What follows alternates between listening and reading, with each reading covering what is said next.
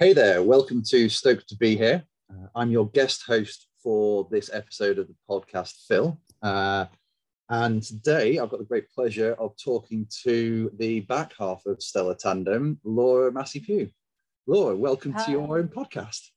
Hi, that was a little bit surreal to kind of hear my own intro paraphrase. But yeah, no, it's great. Thank you so much for, yeah, it wouldn't have been quite the same, me just talking to myself. So really appreciate it. Somewhat different experience, perhaps. Um, yeah. Well, as I, um, I know I've said to you, I, have enjoyed listening to uh, to the podcast episodes that you put out, um, but I wanted to hear more about you and and Stevie. So hopefully the listeners will uh, will will share that and uh, and find this interesting too. Yeah, I hope so. I think it's a great idea. So yeah, hopefully, yeah, it will be interesting. Good stuff. Um, so yeah, let's start like you you always do with what led you into cycling. Is that something that you've you know, done since a kid, or know, were you sporty as a child? What what led you got you into sort of the long distance cycling world? Um, yeah, so I, I definitely was not sporty growing up. Um, I was, you know, always last to be picked for the rounders team, should we say, and I, I was not into you know getting a sweat up or anything like that but one thing i always always had done was ridden my bike not any great distance with any great ambition but from like little bike crowds around the block when i was very young um, to the point when i was in the sixth form at school i um, I can't even remember why now, but I decided to ride my bike to school. Um, it's only about five miles, um, and there was quite a good off-road cycle route. But yeah and but i stuck with it. I, I started riding cycling to school and uh, you know spring summer winter and i was still riding my bike to school. And i had a friend that would come with me. She was a bit more dedicated initially and then she kind of petered out and then i became this kind of oddball that rode a bike. Um, and the same thing continued through uni as well. Um, yeah and i studied in edinburgh and yet again i, I never had a car. Um, so if I wasn't relying on public transport, I was cycling um, to and from the campus at uni in all weathers yet again. So snow, sleet, everything. Um, so I think it was that's where it started, and I, I kind of had more of a, a um, interest in adventures and, and, being outdoors, and I was into kayaking mm-hmm. and hill climbing and and kind of you know having these adventures in the great outdoors more than I was the sporty, more athletic side of cycling, shall we say. Okay, no, it makes makes a lot of sense. And and so then, what what led you to where you are now? Then, what got you into, I guess, competitives? Maybe not the right word, but doing like Audaxes and those sort of longer distance organized. Yeah, events. and the more kind of yeah, it is more sport. And it, it's funny because a, a, lot of people would you know look at me and assume that it's all down to Stevie. Um, and obviously he was a massive part of that. But actually, the ball had started rolling before I'd even met him. Um, so um, when I was kind of in my mid 20s, shall we say, um, I was still commuting on the bike a bit, but by that point I'd got a dog, so going bike rides wasn't so easy. Um, and I think my general kind of fitness has been a been on a bit of a downturn, as it were. It's just kind of that midlife slump I was heading towards fairly quickly. Um, I didn't really have any interest in any sports apart from going, you know, doing bits of walking. Um, and then a friend got me into roller derby, um, which was very exciting. And suddenly I was enjoying kind of getting fitter and learning new skills and being part of a team, which is something I'd not really done since I was at school. And for the first time ever, I seemed to be enjoying it. And this was all going great until it turned out that I was particularly overextending myself slightly, um, managed to fairly traumatically injure my knee. Um, and that put me out of action with the roller derby for forever it turned out. But at that time um, yeah I, I suddenly had a very serious injury to my knee which needed surgery. And that was a big point where I suddenly started to weigh up. I was like I can't take my health for granted here. You know I've, I've kind of been resting my laurels. I tried to do something I particularly potentially wasn't fit enough for. I didn't have the you know the strength and the musculature to protect my knee. Um, and I had a fantastic physio at the time that um, after my surgery kind of took one look at me and went, I'm going to rebuild you. I kind of went, you're a little bit nuts. Um, but he was he was entirely right. And there was all sorts of things um, to do with my gait and my posture. I'd broken a leg when I was very little, so I had kind of a funny walk, and he corrected that. And um, to do, you know, even with my core strength, and basically I could barely stand on one leg. My balance was so bad at the time. And he kind of rebuilt me. And so that started the path. So he got me on a cross trainer and an exercise bike, and I started religiously doing that daily. And I started to get fitter and fitter, lose a bit of weight. And it really started to build up. And I found that really exciting at the time that I was making these improvements. Um, and then partway through, or you know, kind of towards almost the end of that process, because I was already back on my bike by then, I met Stevie and he told me about the wonderful mystical world of Audax. And that was it. I was hooked, absolutely hooked. so it sounds like it came along at just the right time then really in that in that sense uh, yeah definitely and it was yeah just like this meeting of, of, things he met me at just the right time that i was completely open to kind of new ideas new challenges and then you know him talking to me about kind of training properly and fitness and nutrition and you know before i just got on my bike and ridden and i can remember his um he's actually one of his friends that picked up all this bulk load of cheap kit from Aldi at the time. And he came back with a pair of lycra shorts. And I was absolutely horrified, absolutely horrified about wearing these, these shorts. I was like, there's no way I'm getting in those. And now, of course, I, I wear them regularly because it's just the most practical thing. But yeah, it was it was a big shift for me of going this. I was a very scruffy, kind of tomboyish um, teenager to kind of turning into a, a you know a, a, more kind of athletic, more sporty person. Yeah. Excellent. Cool. So, what's the? I guess over the last few years, what's the what's the training been like building up for this this ride? And I guess how would you separate sort of regular being a cyclist and enjoying that side of things from training? Is it do you make a distinction there? You know, is yeah, some so, rides training and some rides just for pleasure because you'd have done it anyway? Um, yeah, it's interesting because every ride's training and yeah i mean you could say well when did you start training for this the thing is i've never stopped um, you could say i've been training for this my whole life and there's so many other skills apart from the the cycling you know so the the endurance the you know being able to push on when you feel tired when you're at rock bottom and you know things like that hark back to my days of you know kind of doing longer distance walks and being in scouts and things um, and then with Stevie, yeah, definitely developing kind of the longer rides. So the first year I met him, we did um, a lot of, uh, it's the second year, but we did a lot of tandem work um, and built my confidence there. And then I wanted to get on solo and start doing my own rides. And we'd always, I think pretty much every year, there'd always be like a target or a certain ride or a certain challenge I wanted to commit to. Um, so I'd always be training towards that. Um, but training at one point, we went on a holiday to Crete, and training consisted of him kind of throwing an inflatable ball at my head while I swam up and down the pool, which probably wasn't really training at all. But I think we've always got this notion of um, kind of perpetuating the fitness. So throughout the winter, we make the effort to do winter rides, for example. Um, so even when it's dank and dark outside, we um, we tend or we try to do a riding home for Christmas ride where we ride to my parents who live um, a convenient distance of about 200 kilometers away, so about 120 mm-hmm. miles. Um, and that's a good one to keep your momentum ticking over winter. If you can do that at Christmas time, you kind of think you're well set for the rest of the year. Um, but the only time I've ever trained and trained to a, a training plan, um, I kind of have for a couple of cycling events, you know, including this, I've kind of had a rough idea of what I want to be doing when.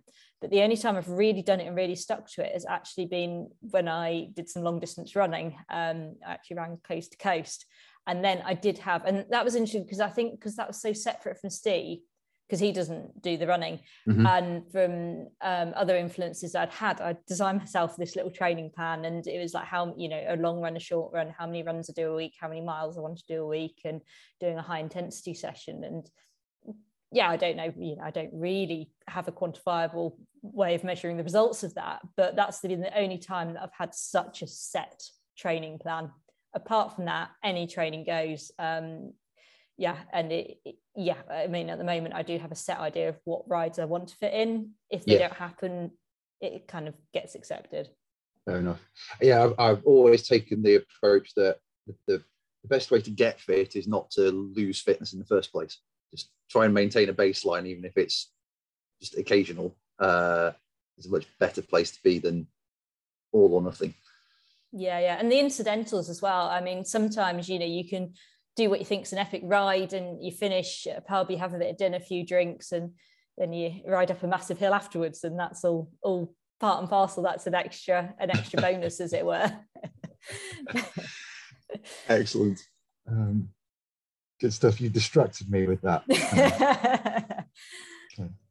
uh, well, let's talk about the ride around Wales then, because that's that's what you were alluding to there. Um, yeah, it was um, there. So yeah. Laura and Stevie stayed with me on the last night of that rather epic trip. Um, how did you find that? Because that was you were looking to do uh, Stevie put it as race distance, but I guess it's your your sort of tour distance. It's, it's the yeah, I'd call it expedition distance. Okay, yeah, maybe not race. Good, good not racing. Yeah. I'm surprised he used the term race actually, but yeah, um, yeah, it was really pleased with it. It was tough, and I think if it hadn't been tough, we'd have been questioning a lot of things, to be honest with you.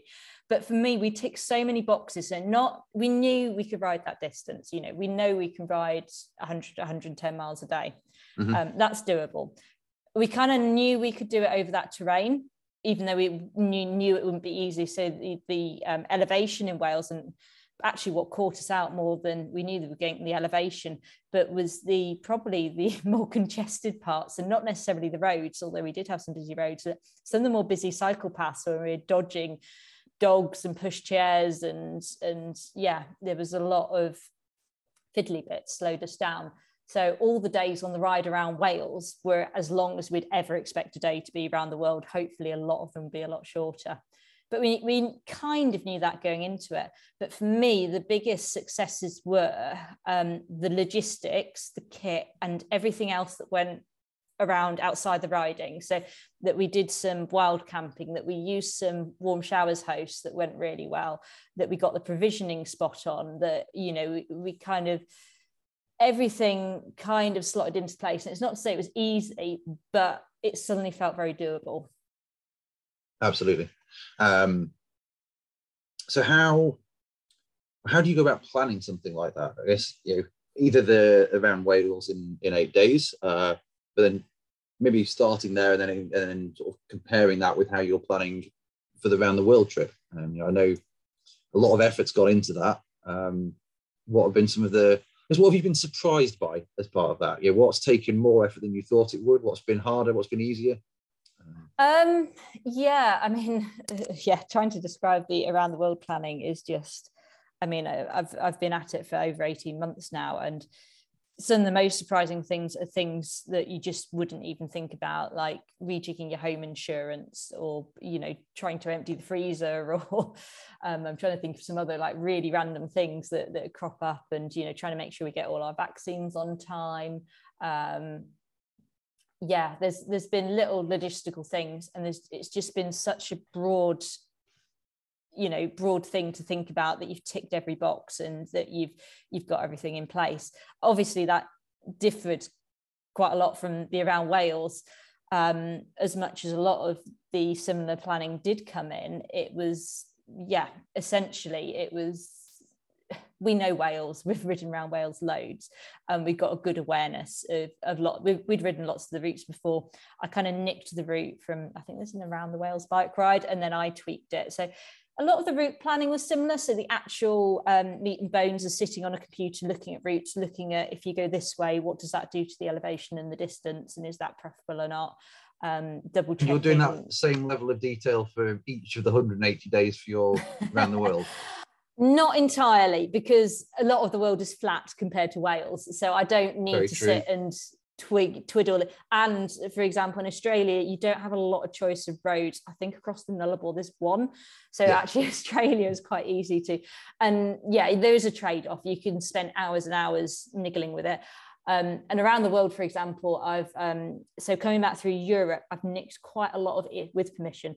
Um, I've nicked quite a lot of Ian Walker's route, and he holds one of the Europe kind of cross Europe records. Yep. So I know the route he's chosen, he will have nitpicked to the nth to get the flattest, smoothest, easiest. Yeah, okay. Um, so you can borrow his net nitpicking in that sense. Yeah, yeah. And I've borrowed um, Mark Beaumont's route. I've looked at Tandem Wow route. So I've borrowed other people's routes, but I have gone through um, and then places like India, India I've routed completely myself. Um, but India is relatively flat, so you tend not to make a massive mistake going up a massive mountain without it being quite obvious. Um, but I then have gone through pretty much the whole route on satellite and using heat maps as well to make sure that we're not on roads we're not meant to be on. Hopefully, somebody cycled down there before is usually a good indication. Um, and then, particularly in India and then in Canada as well, actually, I found a few places where there was a bridge that, if you look at it on satellites, appears not to be so much of a bridge is is like a, a, washed away bridge or there was one in canada described as a bridge and it was actually a massive ford. And it was um yeah i was just like i don't i don't think we want to be going through that. So yeah whereas in wales we, we could just plan it you know we know we're not going to end up anywhere horrendous and if we did end up you know with a somewhere we couldn't get through wales you can reroute so easily because there's so many other options um, I should have asked this question first. Um, I thought it might be good just to give a quick run through of the route because I'm not sure you, have briefly mentioned it in a couple of podcasts, I think. But that's a really good point. Where are we going? Detail recently, so let's let's back up and start. And do you know what? It's from the Brandenburg Yeah, yeah, it will have changed several times since the beginning of this podcast because I was quite keen to get a route out there sooner rather than later because every, everybody wants to know where you're going, um, and it may yet change again. Dun, dun, dun. Mm. Um, so yeah, let's start at the Brandenburg Gate. We are now heading kind of south towards Czechia. Um, we then go down into Austria, got a very small amount of time in Slovakia, um, and then into Hungary. Um, we kind of start following the Danube. I figured it's probably going to be pretty flat along there, so I thought that was a good call. Mm-hmm. Um, so we follow the Danube through um, Hungary, Bulgaria, then we're into Romania and then we go from Romania to Turkey, um, kind of along the north of Turkey, um, south coast of the Black Sea, and then we go up through Georgia. Um, and then from Georgia, we are meant to be entering Azerbaijan. Azerbaijan's land borders are still closed due to COVID, so there may be a there may yet be a change there. Um, if all goes to plan, we'll go through Azerbaijan to get the infamous ferry in Baku, which I believe on this mm-hmm. podcast we've always said, oh, we'll never take that ferry. But actually, the, the other options are very limited, particularly now with the political situation in, in Russia.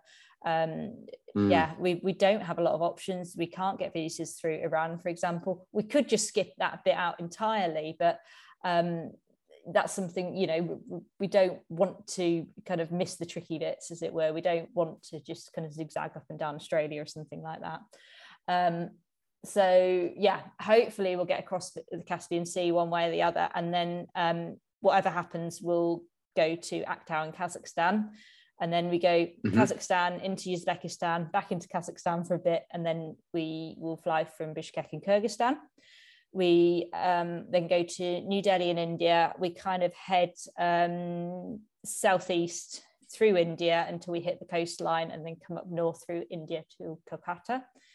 Um, we fly to Bangkok in Thailand, come down through Thailand, um, Malaysia to Singapore, Singapore to Perth. We then ride the south coast of um, Australia, um, and then come up to Brisbane. From Brisbane, we go to Dunedin in New Zealand and then up through both islands, New Zealand to Auckland. Auckland, we fly to Vancouver.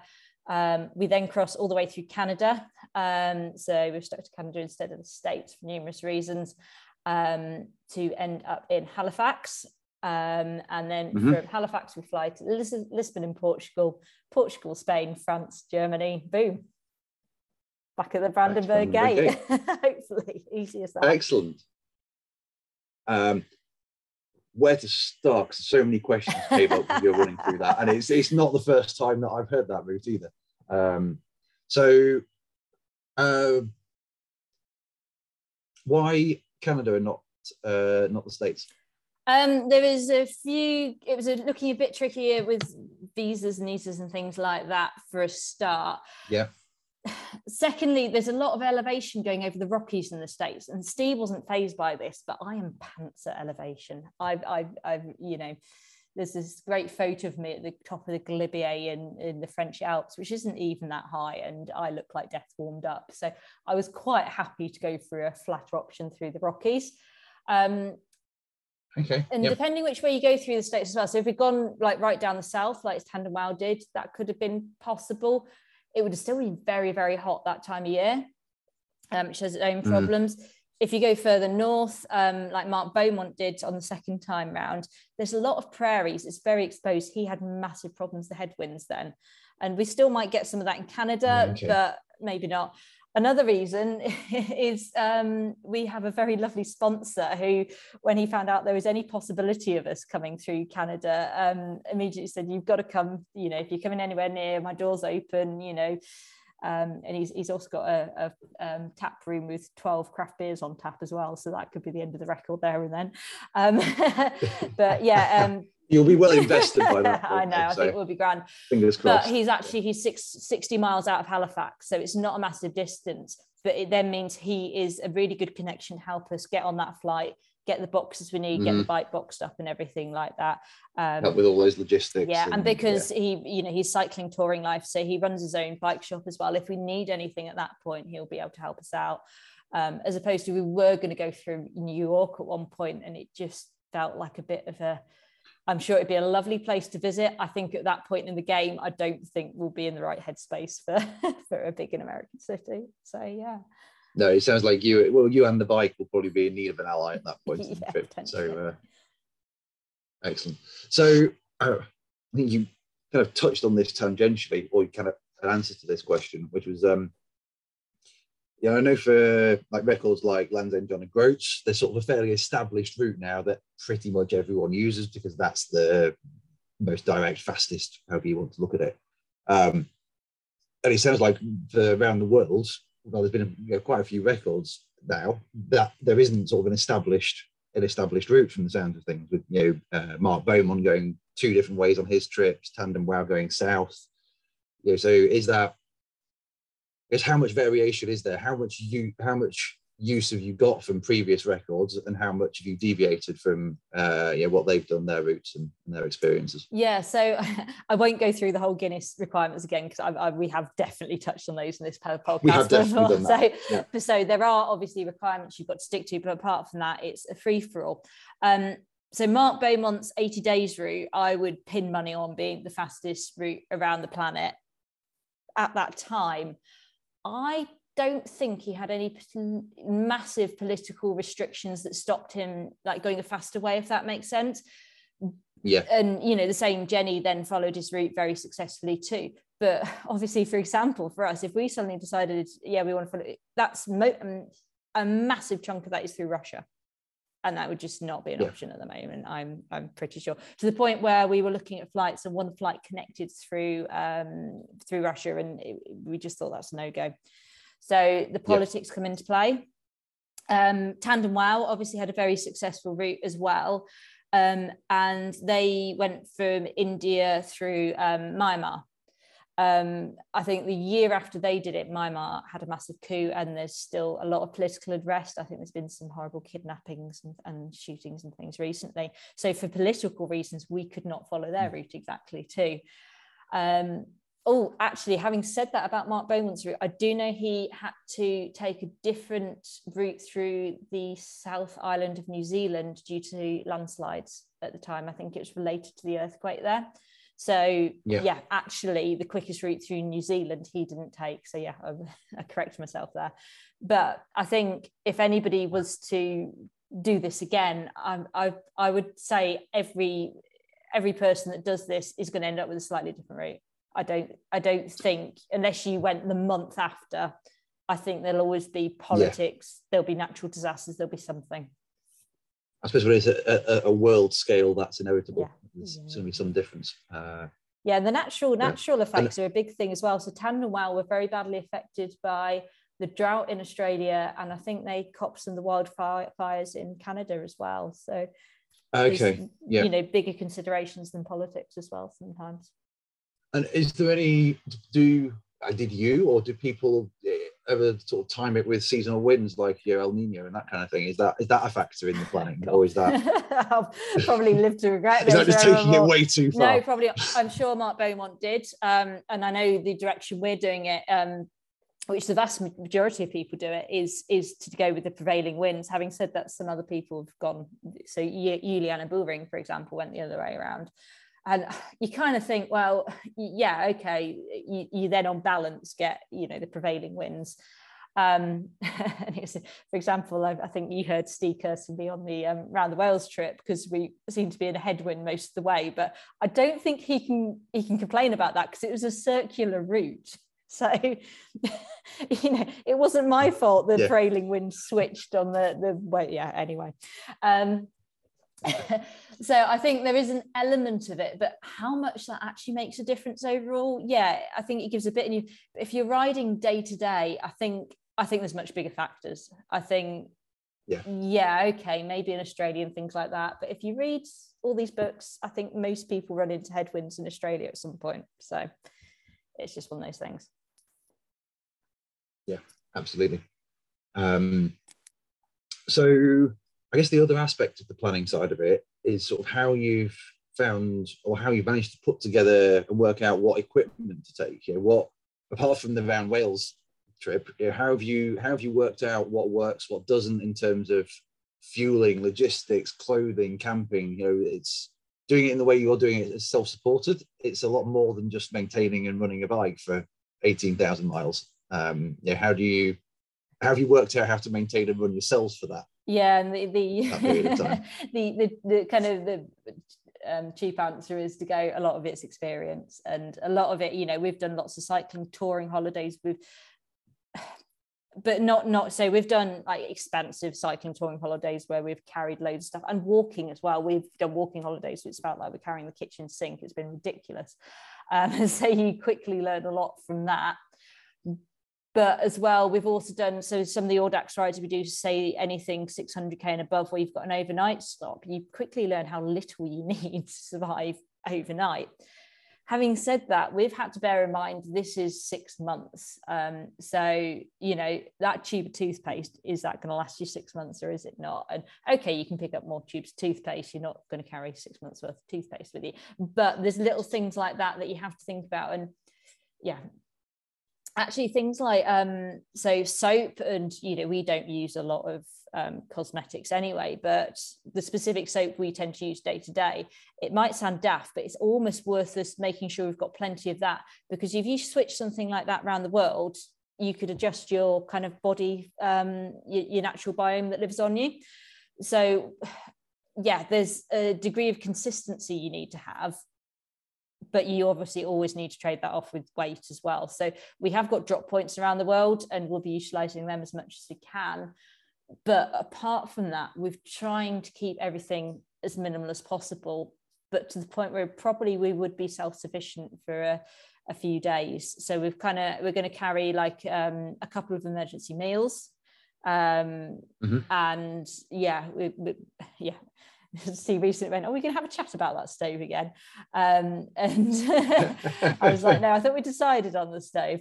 Um, but 44 grams or whatever it is. Uh, yeah. yeah, well, it's the gas canister as well. But yeah, so we are trying to go minimal, but I think we have to bear in mind as well, this is a long trip. And as much as, yeah, we don't want to be taking unnecessary luxuries, we do need to consider that there's bare bones and then there's bare bones if that makes sense as well. And you know little things that that could mount up over time to be um, either take us more time trying to find replacements or going to be detrimental. Yeah. Fair enough. Um, so what if someone was I don't know getting into the, into sort of long distance ultra distance cycling now uh, I was trying to sort of benefit from your, your the experience that you've built up over the years. Uh, what, what, sort of top three things should they prioritize in terms of you know equipment and taking care of themselves on the on, on those kind of adventures? Um, so I think a lot of it is so I would not say to anybody to go out and embark on something like this without of you know doing your groundwork and I don't mean just riding your bike a long way I mean going out for days and riding your bike a long way. So the the overnight skills and the the skills outside the bike are a massive part of this. So you camp craft you know are you happy bivvying? Are you happy camping? Are you happy that you don't have pre-booked accommodation for the night? And what are you going to do about that? Um yeah. is a big part of it. How do you light a stove in a gale? Yeah exactly. And if the stove doesn't light what are you going to do Um, yeah. yeah. you can soak a lot of pasta for 12 hours in cold water. Um, um, and yeah, and knowing your response to that as well. So when it, it is miserable, to know that you can get through the other side of that. And guess what? You know, bad stuff happened before and we've coped.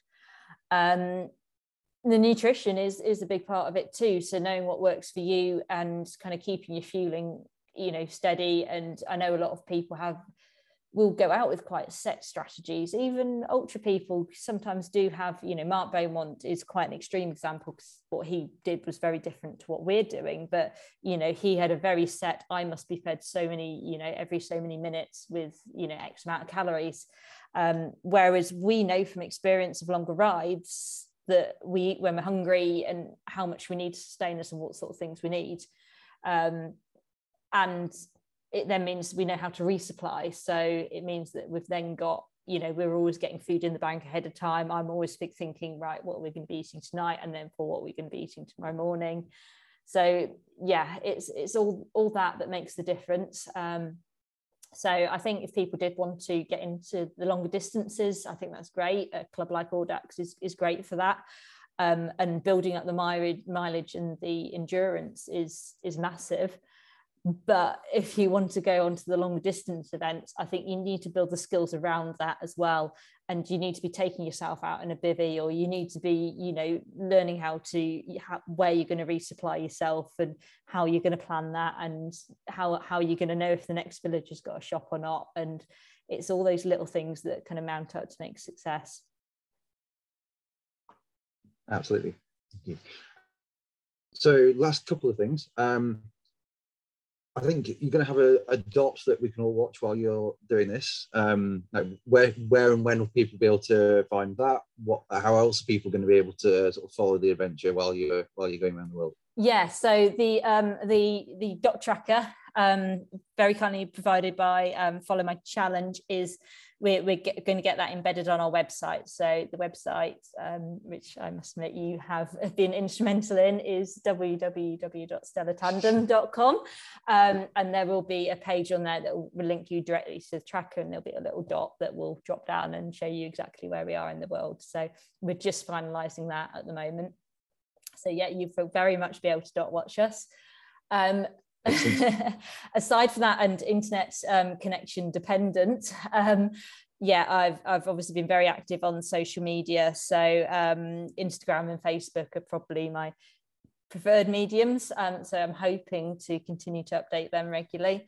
Um, and yeah we do have um, twitter and linkedin as well. So hopefully be able to feed into them as well.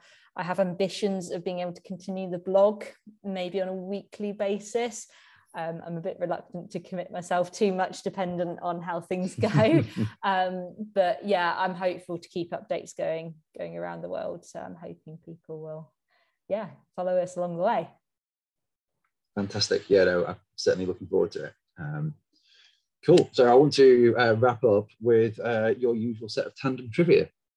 Um, but I think we'll skip the first question because we know the answers to that of whether you've ridden a tandem before uh, and go straight to um, who would you have uh, on a tandem, um, living, dead, sports person or otherwise, um, and would you have them as stoker or captain? Um, but for you, you can't have Stevie. Uh, yeah, so I thought you thought you might be asking this. it wouldn't be stoked to be here otherwise, would it? Um, yeah, and I've got a couple of really cheesy answers. I'm afraid. So, in true Stoked to be here, here style, because I was looking back at um, some of uh, the, the, previous guest answers. Yeah, I've not chosen just one person.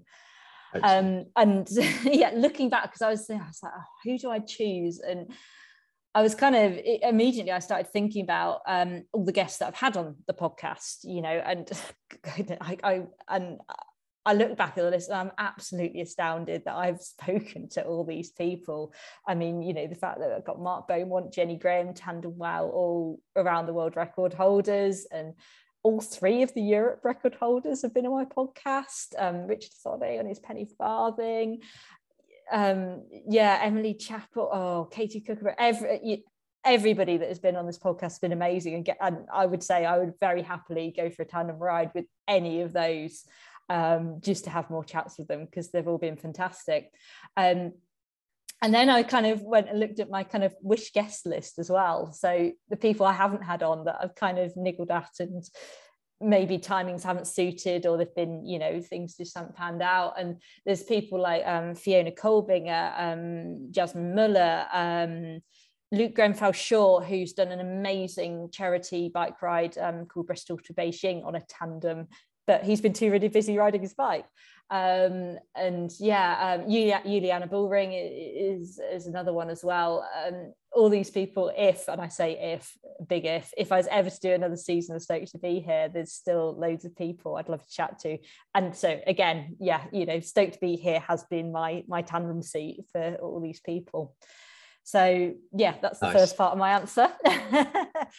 my second answer to it is potentially even cheesier. Um, it would be myself as like a, I'd say young to mid teenager to go, do you know what? You know, you're not sporty. You think you're rubbish at sport. You can't run for love nor money. I've now run from one side of the country to the other. Um, you can just about ride a bike, but you'll never amount to anything sporty. And at that age as well, I wasn't very confident. I didn't like talking to people. Asked me to stand up in front of my class and talk. I had an absolute meltdown. To you know, sit her on the back and kind of go, do you know what? Things are going to change, and you just need to have a bit more confidence and stick with it. And yeah, you know, I, I think you know my 12 13 year old self would be absolutely mind blown so that's my second cheesy part of the the answer and answer. then I've had more time to think about it than most of my guests because I do spring it on them, I must admit. Um, um, and then the front of the back's really hard because um, we literally went on a bike ride last night um, on, on solar bikes and I was spinning along the reins. I thought, oh, I'm not going to ride my own bike for six months. And I was actually genuinely quite upset about that. And I love being stoker. And yeah, you know, it is a different perspective. It's, it is very different from riding your own bike and it's got a lot of pros and cons. Um, and yet, I've, you know, I've never been captain on tandem. So I'm not sure I'm in the best, position to ask that. But yeah, if I was told I had to either ride, you know, stoker on a tandem all, all my life or ride my own bike, yeah, I hate to say it. I think I'd choose my own bike because yeah, I, I, I would genuinely miss that feeling of freedom of being able to go where you want, pick up your bike and just ride. Yeah, fair enough. Like it. Uh, so the next tandem trivia question. Um, uh, you always say that you and Stevie are joined by the frame, uh, rather cheesily, as you said. So um, no, I always grate my teeth. so um, yeah, what uh well when you're not joined to Stevie by the frame, what are you what are you joined by the frame to? What what can you not be without on a ride? Um, yeah, I know Stevie's answer and pretty much everybody's answer will probably be my phone, which I am always glued to.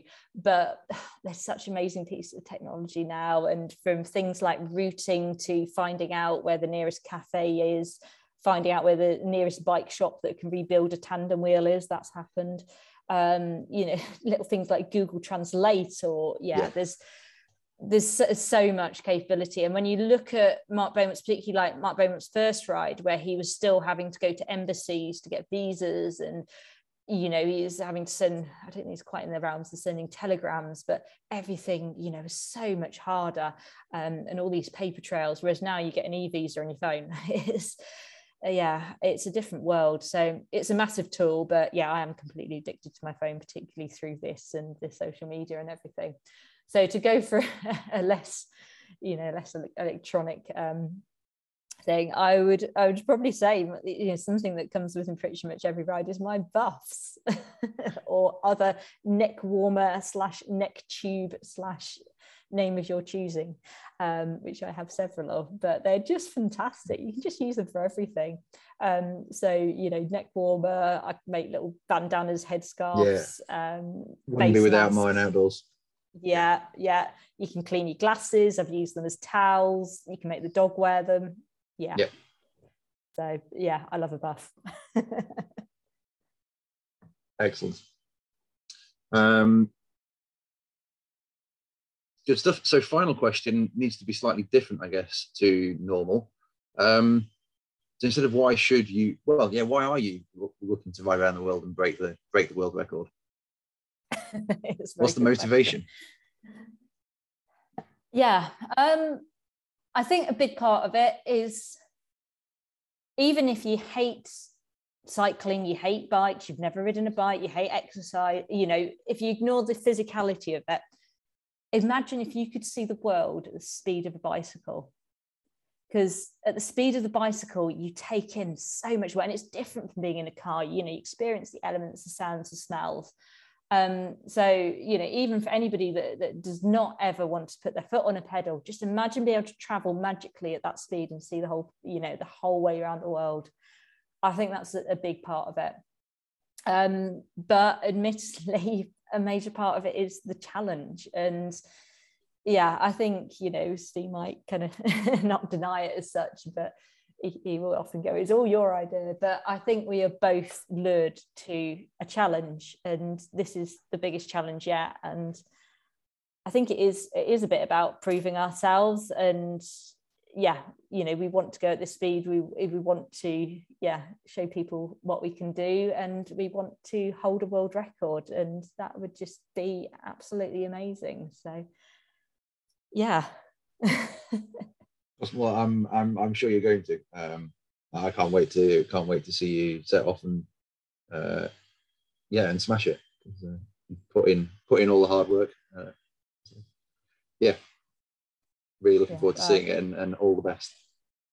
Well, thank you so much, and thank you so much for being our interviewer for these these past two episodes. I've not listened to Stevie yet, so hopefully he's said nice things about me. But no, it's yeah, been a pleasure and you never know, stoked to be him might be back in the future. We shall see. well, on that note, we'll leave it there. Thank you, Laura. Yeah. No, thank you.